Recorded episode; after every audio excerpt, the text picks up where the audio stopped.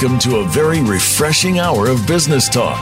This is Game Changing Business Model Disruption, presented by SAP, the best run SAP. You'll hear from the innovators who know how to use game changing technologies and business strategies to help you shake up the status quo in your company's business capabilities and move your organization in exciting new directions. Now, here's your host and moderator, Bonnie D. Graham. Yes, indeed. Welcome, welcome, welcome. If you want to run with the game changers, you're in the right place. We always say it, we always mean it because it's true. Why? Because this is where the best run. Let's see what the buzz on the street is today. We have an interesting quote from a gentleman named Jay Kishan Panchal at InfoQ.com. He says, the mobile revolution is changing the way organizations work manage their operations as well as engage with their employees, unquote. That's a big statement, covers a lot of territory. So what are we talking about? Well, we all know we are all leveraging, come on, I'm talking to you, our global audience all over the world. We're all used to leveraging mobile apps in our private lives. However, wouldn't you like to have some really great apps at work? Hmm, maybe you have a few maybe they're not so friendly. Well, in 2016, Apple and SAP formed a partnership to jointly drive adoption of what we'll call enterprise mobility. For whom? For companies all over the world, countries, industries, all sizes. Great news. So what's next? Now they're focusing on democratizing innovation. Ah, that means innovation for all. You know, innovation is a major buzzword in what your company needs to do to stay relevant and be part of whatever market or markets you're trying to conquer and lead. So what are we talking about with innovation? Well, let's think of some of our favorite new technologies. How about machine learning and the wonderful augmented reality? But it goes beyond that. It goes to innovation in processes and in best practices. That's what makes businesses run so well. So how do we get these innovations into the hands of the actual users?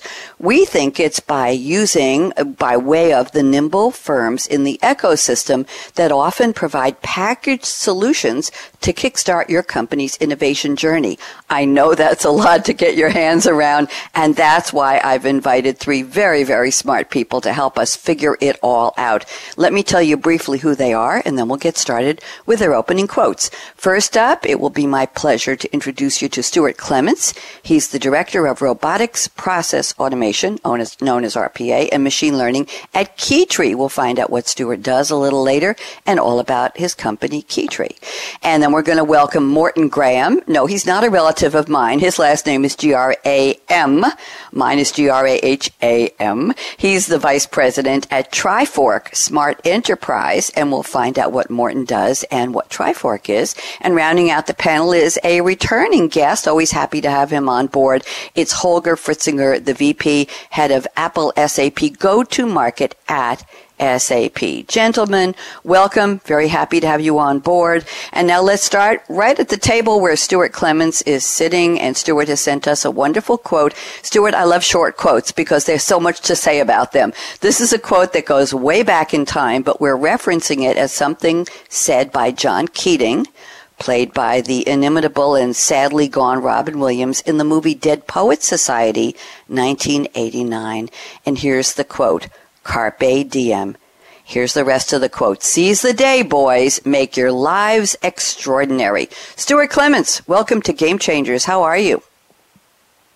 I'm very well. And thank you, Bonnie for well, thank you. joining the discussion today. We're delighted to have you. I love the quote. I hope you didn't mind that I expanded it to the full line from the movie because I think that really gives it more teeth. Seize the day, boys. He's talking to his students. So we're talking about RPA, machine learning, augmented reality, getting apps that work, that are friendly into the hands of users in companies all over the world. Tell me how the quote applies, Stuart.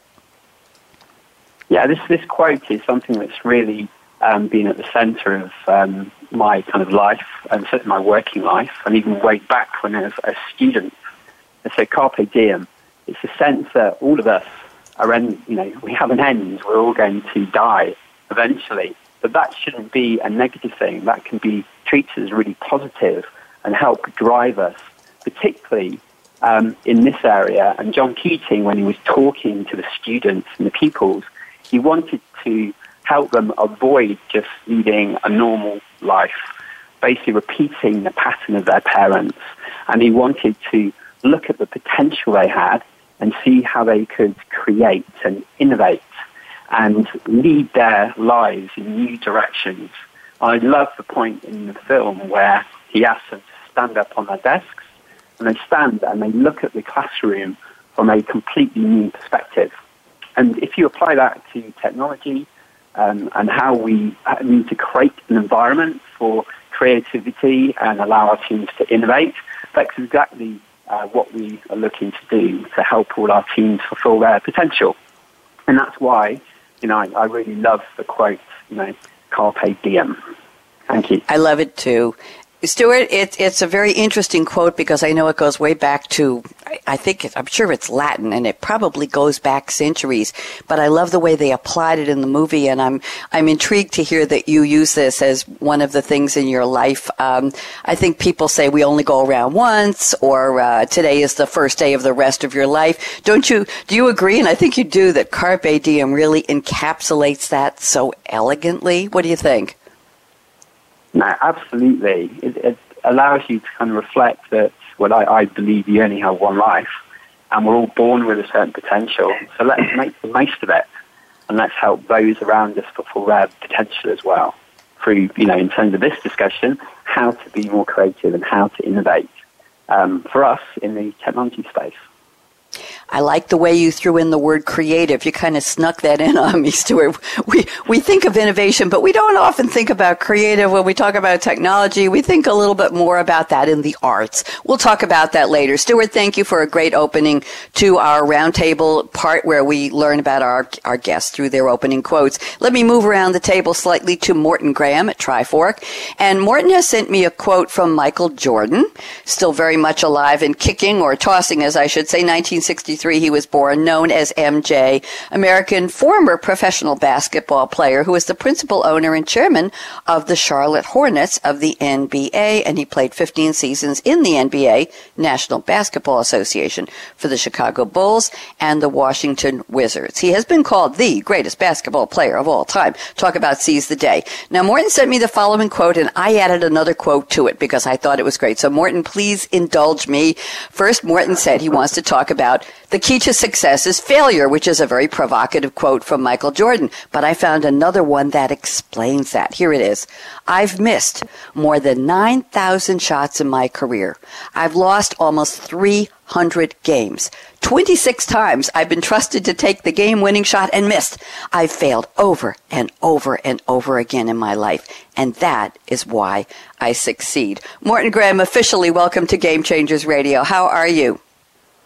I'm fine, and thank you for having me on the show. It's it's really exciting. Um, we're we're delighted. Tell me about this. We'll go with just the key to success is failure. I'd love to hear how you picked that for the show today. Go ahead, Morten. Yeah, I think it's it's very saying, or, and it's been a good guidance for me through my life that um, any success actually comes after a lot of failures, and I think it goes for all the facets of our life. Basically, if you think about it, when we're born as a baby, once we got to start learning to walk, we get up, we fall down, we have to get up, we fall down. And it just keeps following you through life, right? One of the big challenges is actually if you get afraid of failing, that becomes a limitation in your life. Some of the most successful entrepreneurs, uh, business people in, in life, all innovations has come through a lot of failures. And then at the end, they find the recipe and they succeed. So I think when we're talking about this show and about enterprises, new technologies, having to innovate, it's all about having the courage to actually go through a lot of failures to figure out how to utilize some of these technologies because at the end of the day, the speed that things are being innovated and the speed that uh, enterprises has to adopt this, the first people or companies moving on this might not exactly know what these technologies should be used for or where they could actually generate value for the enterprises. So I think a lot of the stuff that they're doing actually requires the courage to move into innovation, to adopt the technologies, and to accept that there will be failures on the way to actually finding the success. Um, yeah, so for me, if I look at me personally, I've done quite a few businesses. I've also made some that failed, but but I think the most important thing is from every failure, if you just learn um, mm-hmm. something, it's been worth it, right? and then you try again and you try something new based on your learning. And at the end of the day, you will find the right um, path to success. Very eloquently put. Thank you, Mr. Gram. And I want to add something I've heard in recent years, Morten. I've heard people say fail fast and fail often. And I usually hear that in the context of startups. In other words, don't expect, right? What, what, does that mean to you? Tell me. No, it, it, for, for me, this, this is the essence of everything. With the, the, the speed everything is going, you need to be able to have the courage to try things, but also accept that you fail. And the faster you fail and learn, the quicker you can get to the end goal. I think a lot of the, the, the challenges in this is it's a big cultural cultural shift because in mm-hmm. a lot of companies you don't accept failure. I mean, you're working to minimize failures, and now we're coming from a different angle, saying, well, actually, a lot of failures is good, but fail fast and learn and get on. Where a lot of enterprises they keep working on the same project because they want it to succeed. They don't want the failure, right? So they keep working down the wrong path instead of actually accepting that this might be the wrong way, so let's pivot and go in a different direction, right? So, um, so I think this is a big cultural shift for a lot of traditional enterprises that they should actually change the culture from being fault free, where you, which you see a lot in production, to actually accept that now we're in a, on a different, down a different path where failure is actually acceptable, and we need to fail a lot to actually be able to utilize these technologies in the right way. Thank you very much, Morten. Pleasure to have you on. I love this start to the show. Uh, Morten is new and Stuart is new. Holger's been on before.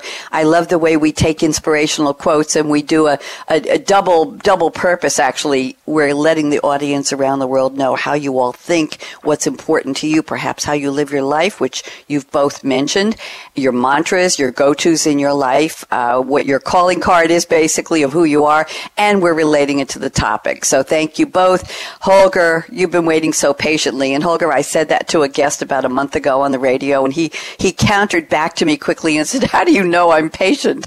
And I, I vowed never to say that again, but I just did. So Holger has sent us a quote from John Steinbeck. Steinbeck, uh, John Ernst Steinbeck III, 1902 to 1968, he was very young, was one of the most famous and widely read American writers of the 20th century, and he won the Nobel Prize for Literature in 1962. You may be familiar with his famous novella of Mice and Men from 1937 and his Pulitzer Prize winning novel The Grapes of Wrath in 1939, both about living, the working class living and the migrant workers during the Great Depression in the U.S. Here's the quote. Everybody listen up. This could become your new favorite quote. Ideas are like rabbits. You get a couple and learn how to handle them, and pretty soon you have a dozen. Holger, welcome back. How have you been? I've been great. Thanks for having me back on the show. I'm always happy to have you on the show, and I have to thank you for bringing us Morten and Stuart. You're the ones who brought them to me and said they'd be great on this topic, and I'm already very impressed. So thank you. Holger, tell me about this Steinbeck quote, ideas are like rabbits. I want to start right there because I, I just love the way that sounds. Talk to me. Yeah, and I think it's it's great to have a, a quote about rabbits in a business context. So uh, that that that's something which isn't easy to find. So for basically what we're doing in our private lives, but also in business, it's it's a lot about getting started and then basically what what happens afterwards. And it ties a little bit back to what Morten was talking about in uh, getting getting started, looking looking at new things, trying new things, failing fast. So in, in this context, in, in business as well as in private lives, it's it's important to start thinking about new topics, generating ideas, finding out what really works. But then it's also important to, to shift gear and then figure out what do you do once the ball gets rolling, once you're really engaged. And that, that's the same thing in private life, but also in business for us, especially if you look at, at mobility projects. Always the first project is the hardest one, and I'm, I'm sure the, the other folks on the call can, can attest to that always hard to get the, the first idea, the first innovation, the first mobile project going. And once you, have that, once you have something to show for, once you have uh, gotten everybody excited, then often it's about getting into the next phase, and then the the the opportunities and the challenges look completely different. So in, in the next stage then, so once the, the couple of rabbits are there, it's more about managing what, what comes next and basically you have to start thinking about do I need additional enablement training for people? Do I need to put processes in place? Do I need to put some kind of uh, portfolio planning in place? So all kinds of big words, all kinds of important things. But after the first, getting the first momentum, then finding the right uh, place and time and an opportunity to say, okay, now let's take a step back and now let's look at the next set of ideas and, and figure out how, how do we continue with uh, the new ideas coming in. And the key thing for me is that, that both phases are really important. So it's really important to find great ideas to get started, to convince people, because otherwise there's, there's no need to discuss about any next phase. But then once you have the projects going, once you have the engagements going, it's also very important to figure out how, how do you handle it and how do you make sure that you get this to more users, to, to more people, to more customers out there. Very well put. Holger, you had me looking under the desk for the rabbits. I'm only teasing. I love the quote. It just stopped. It, you yeah, said it. brought one to the session. looking, you know, I, I was leading an, an improv group here in my community. I used to do stand up comedy and I've studied improv for years. That's how I do my radio shows. You just keep thinking of ideas, right? The rabbits pop up all the time Yep. when I have smart people like Stuart and Morten and, and Holger on the show. And there's a, uh, a funny uh, game called Bunny Bunny where you form a circle with however many people. I used to have 10 or 12 people in this group I led, this class. And you say to somebody, I'm going to pass this imaginary bunny to you. And you throw up the, your hands up in the air like you're passing a basketball.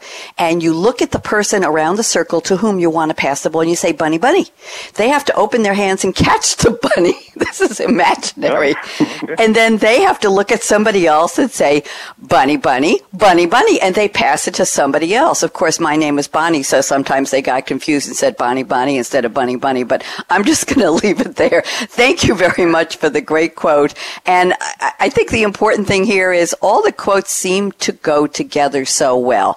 Stuart is talking about carpe diem, seizing the day, being extraordinary. Morten was talking about the key to success is failure, failure, fail fast, fail often. Just keep learning. Learning is really the key to that. And then Holger came up with the ideas. You get a couple and then you have a dozen generating ideas, which is really the, the source, the guts of innovation is to keep moving ahead and trying things out. So it's amazing. Uh, to my listeners, we don't plan the quotes in advance. We don't sit down around a virtual conference table and say, okay, Stuart, you take this quote and Holger, you take this quote and Morten. They just come up with their own quotes and it's very gratifying to me how they all fit together so intelligently for the show. Stuart and Morten, now you know what we do here on Game Changers. We come up with ideas. So, Stuart Clements, you're up first in the getting to know you part of the show. I have three very brief questions for you. Number one is where in the world did we find you today? I know we called you. Number two, what's your favorite drink that powers you to be so smart?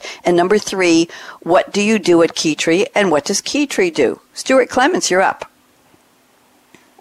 Thank you. Yeah, so uh, you phoned me, and I'm currently at home in London, in Putney, near the uh, River Thames. So very, very nice place to to live. Um, in terms of my uh, what's in my cup, uh, my my favourite drink is actually a cocktail called Negroni. Now, Negroni is suddenly gaining popularity, certainly in London. I don't know about uh, America, uh, but it's a drink which was invented in 1919 by Count Negroni. And he Oh. was sitting in a bar in Florence, and he was drinking another cocktail called the Americano. And that's made of uh, soda, uh, vermouth, and Campari. But it wasn't alcoholic enough. So he asked the bartender to change the gin. And he created the Negroni, which is a lovely drink. It's quite bitter, which is why, why I like it. But I've spent a number of evenings in Soho in London drinking it with friends. You have it in a nice crystal glass with a big ice cube. Um, but I do have to say, you have to be careful because after three or four, it has a tendency to hit you like a train. So Wow. um, drink, Can- drink that Stuart, can you can you spell that for me, please? I'm trying to look it up. How do you spell the name of the cocktail? Negroni, N E G R O N I. Negroni. Neg- oh, Negroni. Got it, got it, got it. Campari Negroni cocktail. Celebrate 100 years. The Negroni is a popular Italian cocktail made of one part gin, one part vermouth rosso, one part Campari, garnished with orange peel. It is considered an aperitif. Very interesting. Serve on the rocks in an old fashioned glass. I'm looking at a picture and it looks delicious. Thank you for that. I don't think in eight years and probably 6,000 guests, I don't think anybody's ever told me about that. So bravo to you, Mr. Clements. Now tell us, in between talking about talking about Dead Poets Society and enjoying your Negroni cocktails, what do you do at Keytree? So yeah, Key, well, I'll start off a quick, quick intro about Keytree. So Key Keytree's uh, international award-winning design and technology consultancy, uh, and we develop our own products as well. And I, uh, well, my role at Keytree now is uh, the director of the R&D, so a very interesting space. And we have a lot of talented individuals. You have a lot of fun taking different tools, a lot of them cloud-based, and then creating beautiful apps and, and great solutions for our clients. And it's really my job to create the right environment and the strategy to help um, all the talent we have in Keytree to excel and uh, help our clients. So it's a very interesting, you know, it comes with its own challenges, but it's a very interesting space to work in. Very good to know. And the challenges, I, I'm guessing, Stuart, are what drive you. There's that carpe diem ethic. Am I right? Seize the day. Exactly. Without challenges, you know, it's life would be boring, wouldn't it? So I um, couldn't you know, we, agree more. couldn't, couldn't exactly. agree more. Thank you. Let's move around the table to Mr. Morten Gram. And Morten, same three questions. Where in the world are you today?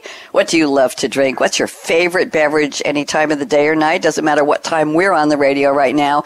And tell us about Trifork, please. Yes.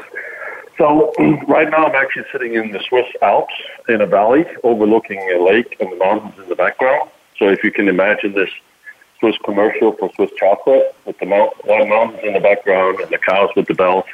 That's exactly where I'm sitting, looking out over the water. And it's a pretty, pretty nice place. Um, not that often that I'm here because I travel a lot, uh, but when I'm here, I really enjoy the quiet. Um, so that's where I am right now. It's right in the middle of the nature. My my favorite drink is not as exciting as Stuart's, I think, but I think if I change it a little bit, it might be actually. So my favorite is actually in the morning is an avocado smoothie. Um, I'm not sure I can take the full credit for the uh, recipe, but I've built a bit into it, so it's kind of kind of my own. So it consists of avocado, spinach, cucumber, lemon, apple, kale, celery, ginger, and broccoli. Wow. So that that is basically just my breakfast. So I drink this for the morning, and that's all I have for breakfast. one good advice if you want to try it out. Make yes, sure when please. you start blending it that the, that the lid is on. it's really on. Otherwise, you're going to have a green kitchen. I've tried that one. Uh, Morten, I found an alternative recipe using almond breeze almond milk, unsweetened vanilla flavor, with a cup of spinach, a medium ripe banana. They do advise you to peel the banana first, which I agree with.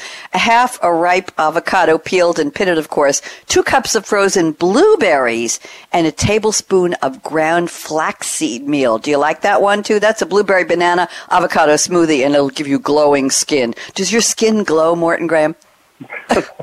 Just a little bit. But I should probably try the other one out. And uh, I think for Stuart, if you put vodka in at night, it probably works with that as well, and even being healthy. Um, yeah. And now tell me what you do. At, what is Trifork, and what do you do there, Morten Gram? So, yeah, so so Trifork is basically three different has three uh, three different business units. The one business unit is our conferences, where we do a lot of conferences for developers. Then we have our project business, which I'll come back to, and then we have our, our labs, which is all our startups. And the reason why I'm mentioning this is because I basically have a role in, in two of these businesses. So if you look at the, the project part of the business, where the Smart Enterprise sits out, that is where we basically, based on new technologies, are trying to challenge the status quo and co-innovate the customized solutions together with our customers that makes a difference for them. And this can be on the product, it could also be on their processes, but it could also be on their business model. So this is innovation in, in you can say, in, in three different um, uh, dimensions, basically. And this is very interesting for me because the last 25 years I've spent implementing standard solutions, enterprise solutions into these customers, trying to fit them into these products. So actually getting the, the freedom to actually build exactly what fits to the customers is, is pretty unique. And the last thing I do is actually I work in our, our labs with some of the startups, uh, helping them innovate and build their businesses from a commercial perspective.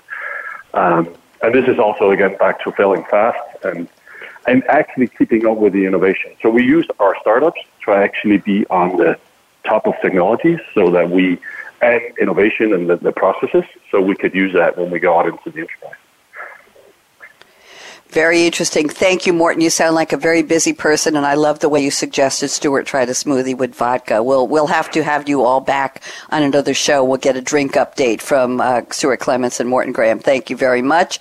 And let's see if you try the blueberries in your spinach avocado smoothie. That sounds interesting to me. I'm not sure I'm going to be the one to give it a try.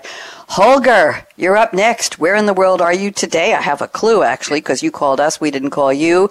And tell us. You tried to tell me what your drink was by text this morning, and I said, no, no, surprise me on the show. So here we are. I didn't look it up yet. And uh, Holger, what's new with you at Apple SAP Go to Market? Talk to me.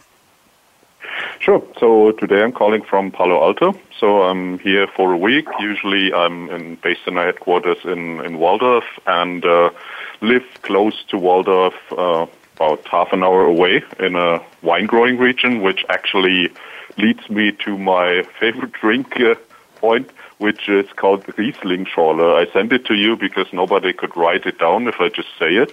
So if you mm-hmm. want to Google it, Riesling Schorle, it's uh, basically a mix of Riesling, which I think is probably also known as a as a kind of wine in uh, in the U.S. Yes. So a lovely wine, wine. And, a lovely uh, white wine. Yeah, mm-hmm. lovely, lovely wine, and right, right behind our, our yard, they grow Riesling. So I see it. I see it growing every day. So the Riesling Schorle is a mix between uh, the Riesling and sparkling water. So that that's really nice after. So basically, after the end of work, to sit outside on the on the the lawn or uh, yeah, just sit outside and have a, a nice Riesling Schorle, nice cool, and uh, there's there's even a, a special glass made for it. So because you said what's in your cup, uh, in that case, there's even a special cup for it. And that is even harder than Riesling Schorle, so that's called Doppelglas. So if you ever want to see how a specially designed cup for this Riesling Schorle looks like, uh, I'll send you the name or send you a picture, and uh, then you can see how that looks like. It's specially fabricated, very user-centric, because that's that's that's why I like it. So very user-centric. There's this little uh, they, it, it's built in a way that you, you don't lose it if you have sweaty hands or anything. So it's really built, built with a, built with a user in mind. So that that's uh, that that that's a, a, very important invention in the whole area I, I live in.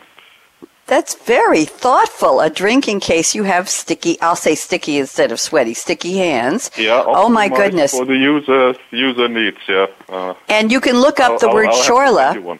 You can look up the word Schorle, S-C-H-O-R-L-E. It's a German beverage made by diluting juice or wine with carbonated water or lemonade or lemon lime soda. And it's got its own category, Schorle, on, yes, on uh, Wikipedia. We just learned a lot from you. Holger, what have you been up to when you're not having your Schorle? Yeah, I'm uh, last couple of years I've been very busy working on the, the partnership we created with uh, with Apple. So at SAP, I'm still part of the, the platform unit. So we have a significant uh, investment and a, and a large team working on, on platform and innovation. And as a part of that, uh, I'm focusing on the, the Apple partnership. What we do there is uh, we, we work with, with customers to uh, work with them on adopting the new technology, understanding basically what, what the opportunity is of uh, two big companies like uh, like Apple and SAP working together on mobility.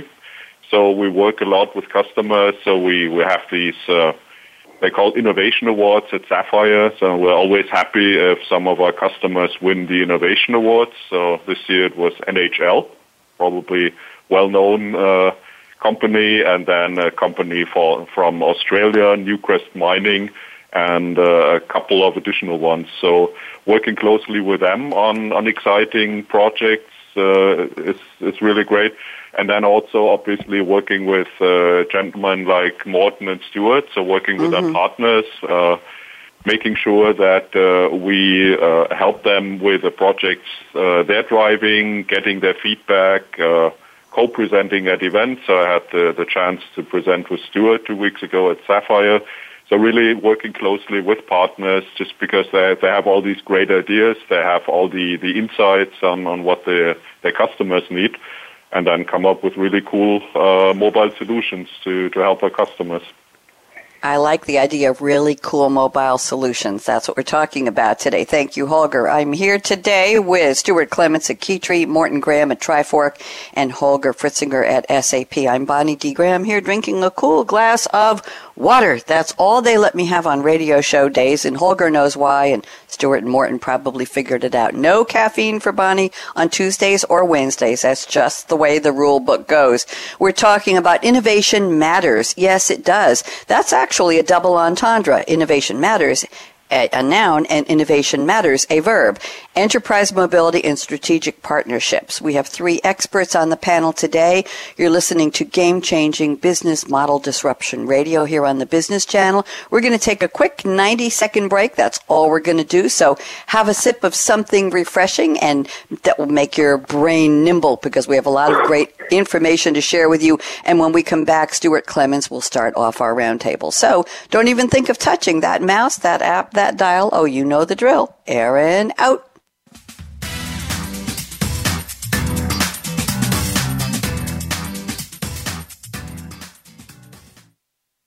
Become our friend on Facebook. Post your thoughts about our shows and network on our timeline. Visit facebook.com forward slash voice America. The pace of innovation is moving faster than ever, and the future success of business will be defined by how quickly business leaders adapt to accelerating ongoing change. Factors as diverse as business disruption catalysts, new platform business models, agile innovation, a thriving ecosystem, and an API economy are shaping the definition of future success. Join our experts as they analyze and discuss how business leaders can shape the future of business. Game business model disruption is presented by SAP. Visit sap.com. Have you friended us on Facebook yet? Why not? Just go to facebook.com forward slash voice America or search for the keywords voice America. Once you are part of our Facebook network, you'll receive daily messages about what's happening with our shows, this week's featured guests, and new happenings at the Voice America Talk Radio Network. And you can add your voice to the always active discussions on our timeline. Just go to facebook.com forward slash voice America or search for voice America.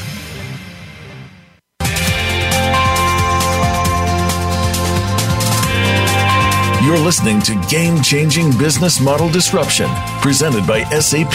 You're invited to tweet during and after the live show at Twitter hashtag SAPRADIO. Now, let's get back to Game Changing Business Model Disruption. Exactly. We're here and we're talking to you about that exactly with Stuart Clements at Keytree, Morten Gram at Trifork, and Holger Fritzinger at SAP. Stuart Clements has graciously agreed to start the roundtable, the formal part of the show in the roundtable, we call it. And here is a topic Stuart sent me before the show. I'll read it, then Stuart will expand it for two minutes, and then we'll invite Morten and Holger to come in and share their thoughts, agree or disagree. So, Stuart told me, quote, Innovation does not always lead to benefits for all of society. We need to always challenge ourselves to understand the full impact of our creations. That's provocative, Stuart. Tell me more, please.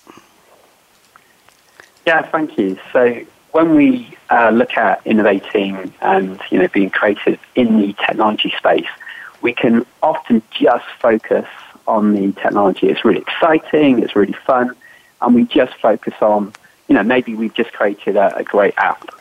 But we, we owe it to ourselves and to society to also look at the context of that technology and also look at the potential consequences of that, particularly before you know we go to um, mass market. And you mentioned right, right at the start some of the technologies involved in these solutions, and just about everything we do now does have elements of machine learning or AI, and this will become even more important in the future. To get, give an example of where things can go wrong, it's quite quite a famous one. Um, so some of what we do, uh, and others in the industry work in the HR around recruitment, and often some of the recruitment-based apps are, are based on, they're trained on a set of uh, training data. Now that training data can be over mm-hmm. maybe two, five, ten years. Yep. But it's only going to be as good as that training data. So any biases, such as, let's say, technology, we often, unfortunately, I think 90% of uh, people hired into technology are male. So there's a natural bias which then can be introduced into that app. So we have to be very um, conscious of, you know, inherent bias which could exist in any app we're, we're, we're launching.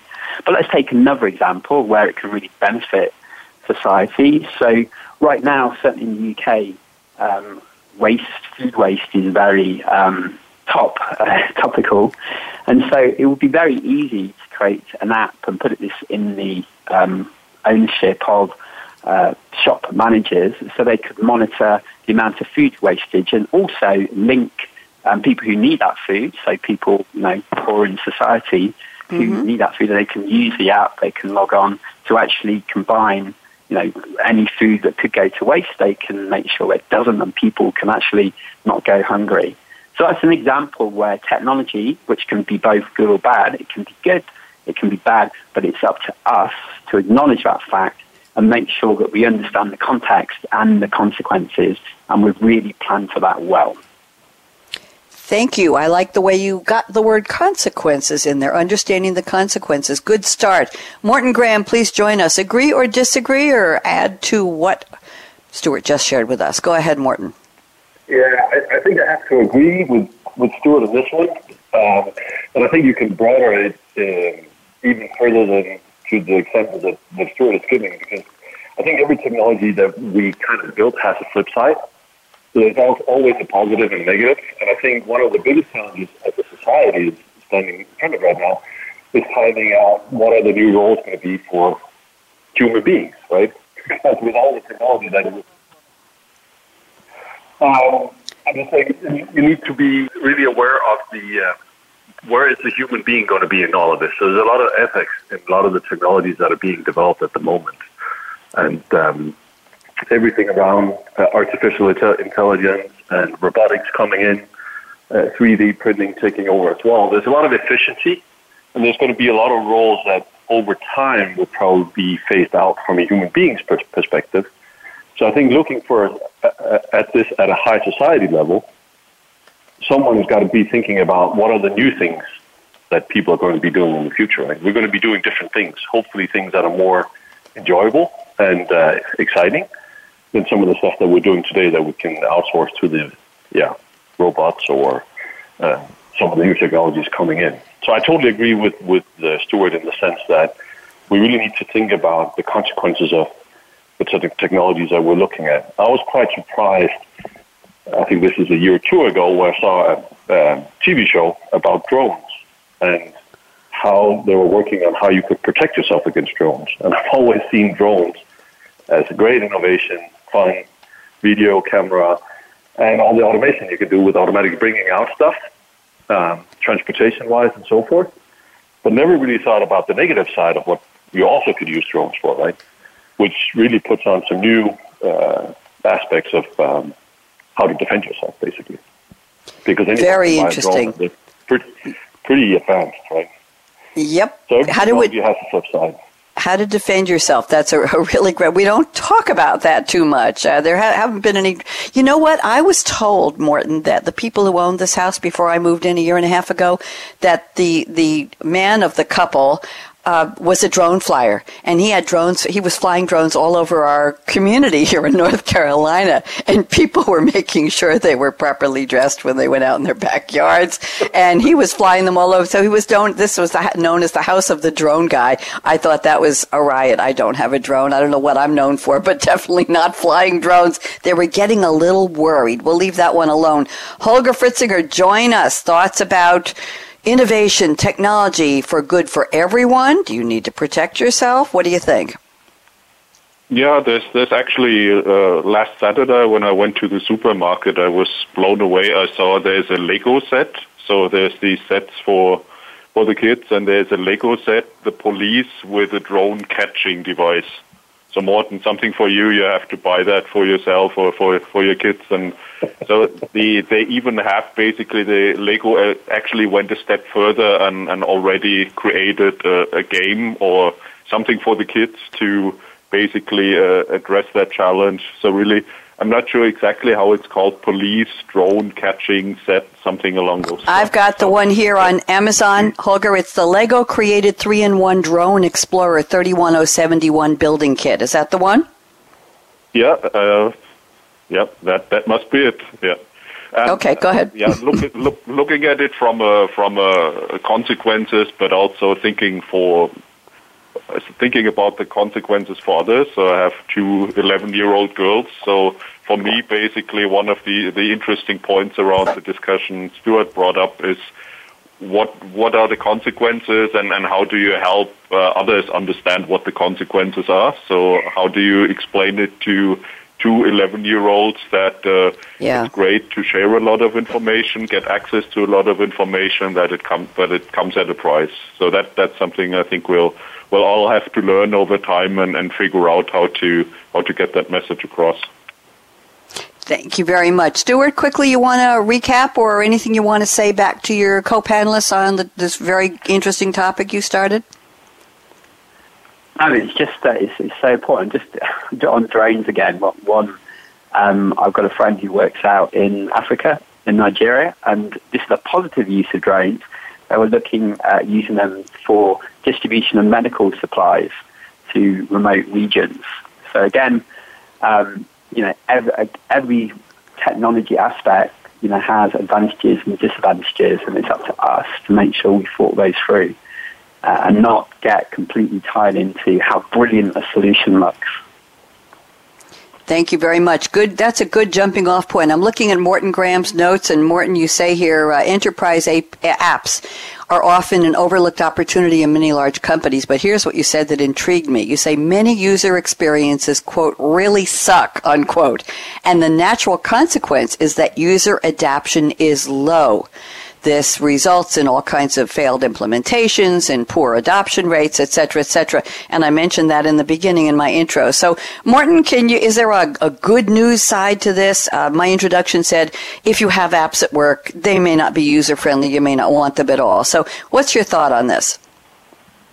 Yeah, so, so my thought on this, and this comes back to my 25 years in implementing finance solutions, right, has always been for efficiency, companies that have always treated their internal employees way different than the external. Because if you gave the external customers the same tools that they give internal, they wouldn't have any customers. So, so just because you have employees, you've been able to force them to use tool sets that are really not that user friendly. I had a CEO once telling me, why is it that my six year old kid can make an order on Amazon or anywhere else on the internet or on the iPad, but my highly educated people in my organization have issues using my backend systems, right? Even though they have five years of education, three, three weeks of training. And the user experience has always, there's been this perception that it's just colors on the screen. But the reality is actually the real value of implementing these solutions lies in the user adoption. So the more user friendly you can make these applications that people are using, mm-hmm. the higher user adoption you're getting.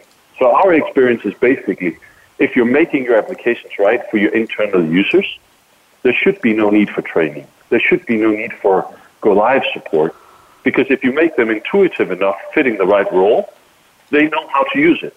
How many has ever downloaded an app for their iPad and then asked manual or looked for someone who could train them in using that app? No, they just download it and use it. That's right. I think this is where this whole cooperation between SAP and Apple comes into play because you're getting the best of two worlds, right? You're getting a really rich feature-based platform, the best engine in the world, basically, combined with the best user experience in the world.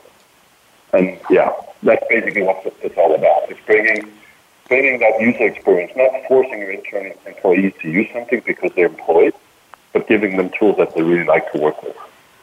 And that very, will drive yep. high quality and high efficiency. Very, very well put. Yes, uh, we we need to not need to go for the manual if we want to. Right, mobile app should be very easy, and and work app should be easy too. Holger, join us. Agree or disagree with Morten? Anything you'd like to add, please? Yeah, I absolutely agree with, with Morten. So as he, he pointed to the partnership we, we formed with Apple around that topic, and, and that really has this this whole uh, challenge and opportunity as it as its hard. So one of the interesting thing, actually, if I can quote one of uh, uh, Morten's customers, so a company called Vestas. So they basically looked at the, the chain of user experience, driving adoption, driving business value, and they really have done some interesting work around how these things uh, fit together, and then basically how an increase in uh, in user adoption drives additional business value. And the reason that is important is that uh, there's still too many people out there who say, okay, it's it's good enough. Let's just give them something. It's good enough, and yes. uh, then uh, we'll, we'll, we'll get away with it. But uh, this is not how it works anymore. Uh, the, the, a lot of the other customers we talk to say that uh, our users are spoiled. So I wouldn't put it that way, but people are just used to having a great user experience with, with their app and uh, not something that uh, they typically see in the enterprise. And maybe the last point, so I, I learned, uh, or I relearned an English word when I co-presented with Stuart. So he was uh, talking at the presentation that the user experience is rubbish in a lot of cases. So I I stepped back and thought about when when's probably the last time I heard the word rubbish. It must be British English. So Stuart, you're probably the Yes, uh, Bonnie, you can explain. I, I heard it when I when I learned English at school, but I, I think in all the years working with in the US, I, I've never heard that word again. Thank you for the language challenge. I appreciate that. Uh, is bollocks in the same vocabulary lesson, Holger? I, I, I think it's the for the, the further advanced classes. So I think. I'm sorry. That's you were said. That, that, that's slightly stronger than rubbish. Stuart, Stuart needs to clarify that for me. What do I know? I'm just the host. I only speak the, I only speak this kind of English. Thank you very much, Stuart. We have summoned you. What do you think about this statement that we're talking about from Morten? Yeah, so, so um, having a, a, wonderful, you know, kind of delightful UX experience, that's the cornerstone for everything which anybody should, should uh, be producing as part of a, a mobile first strategy. But it's quite interesting how, how to get there and how to understand what a good user experience is. Um, a lot of people in the industry are, are, rather than just focusing on a product, they look at a customer journey. So looking at exactly what a customer does when they go through a process. And then understand what those key touch points are, how you can get a seamless flow through that. And often people use ideas such as design thinking, you know, define the problem, understand the concept, quickly iterate. And I love Morten's, you know, we will keep coming back to these ideas, fail fast, fail um, often. And mm-hmm. the idea to validate quickly, you get into a, uh, a virtual circle and then you ultimately end up with a fantastic design um, which the users really enjoy.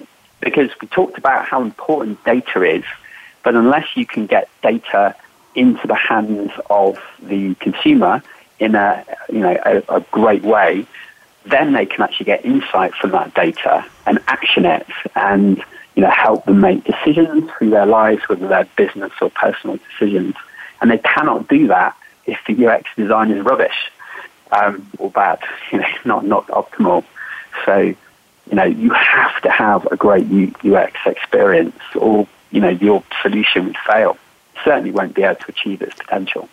Thank you very much. You know what? We are officially already into the predictions round at the end of the show. We call this the crystal ball, but I'm going to quote Holger Fritzinger, just one more quote. Actually, Holger, because I'm not getting to your roundtable statements, I'm going to start with you. So, Stuart, you're next, and then Morten will cap with you. 60 seconds each. But, Holger, here's what you told me, and I just want to say this on the air because it's important. We are at a time of unprecedented change when it comes to what users expect. Enterprises so far are only scratching the surface of mobility. I'm just going to leave that on the table. So Holger Fritzinger, 60 seconds. What do you predict will change about this topic? Oh, between now and 2025, 60 seconds is all we've got. Go ahead and nail it, please. Yep, I don't think we need to wait till 2025. So my prediction is that within the next two or three years, so 2022, uh, what what we're talking about today, so lack of adoption in in enterprises uh, around enterprise mobility is is gone. So that that's something from from all we can tell, from the interest uh, we're seeing with the customers, from from all the exciting new technology coming in, and then also I think one one really big uh, driver for that is that we're seeing so many customer success stories now that it's a lot easier for cust- for for other customers just to learn from it, use it internally, make a case, and just based on that go in and basically come up with a, a similar great solution or an even better solution in their enterprise. So by 2022, we, we won't have the, the issues anymore. We won't, we won't talk about adoption of enterprise mobility anymore. Thank you very much. Let's circle around the table to Stuart Clements at Keytree. Stuart, 60 seconds. What would you like to share with us what you see in the crystal ball, please? Well, I think it's a really exciting time. So building on some of the ideas we just went through, I think a lot of the tools will become even more simple to use. So it will enable not just people sitting in the ID department, but anybody, the consumers themselves and those sitting in the business, to combine you know, machine learning, IT, analytics, all these great tools which will sit on the cloud. They'll have access to a huge, rich data pool, and then be able to innovate and create their ideas and actually create apps um, in a matter of a few weeks. And that's so they could be able to take their ideas accelerate delivery and create, you know, wonderful solutions themselves rather than relying on, you know, the traditional kind of CA department. So it's a very exciting time. And a lot of it is already here now. It is almost here. I'll tell you why that's important in just a second. Uh, Morten Gram at Trifork, Smart Enterprise. You've got 60 seconds. What would you like to predict for us, Mr. Gram? it's pretty hard to come after the two others. Um, nah, you're good. You're good. Right, right, right. In the sense that everything in 2025 will be out of this because right now the people coming up or the the younger generations they want tools like they've grown up with, so they won't take jobs if if the tools are not there. I think one of the things that's going to change dramatically is how we interact with the technology, right? So until now, it's been a lot with a screen and a keyboard. And I think if you look five years from now, you won't be using that a lot because you'll be talking to your devices, uh, you will have them, you will wear them, and, either in forms of glasses or sensors or watches. Mm-hmm. So, the, so, the whole environment that we're working in is going to change dramatically. And the amount of data that we need to work with is another thing that we need to cope with because we're talking, you know, millions of events per second that someone has to kind of work with. Um, so I think our interaction with the devices or the technology will be way different than it is today. The shift has already started, but it's just in the beginning.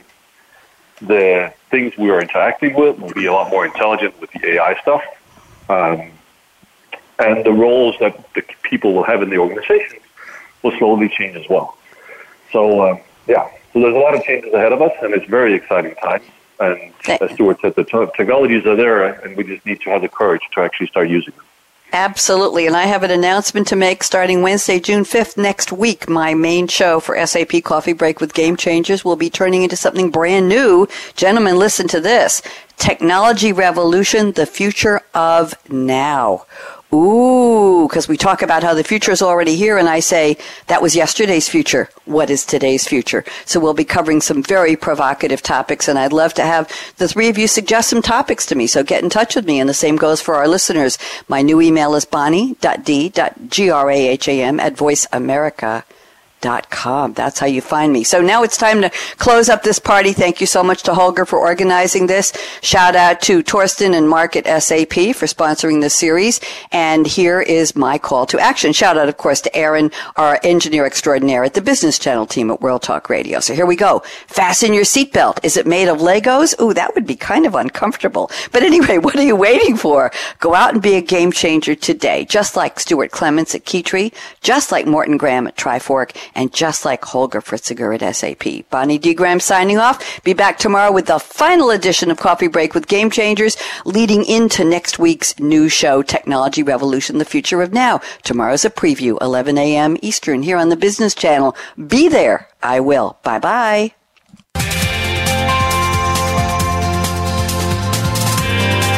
Thanks again for tuning in to Game Changing Business Model Disruption, the best run SAP. To keep the conversation going, tweet your questions and comments to Twitter hashtag SAPRADIO.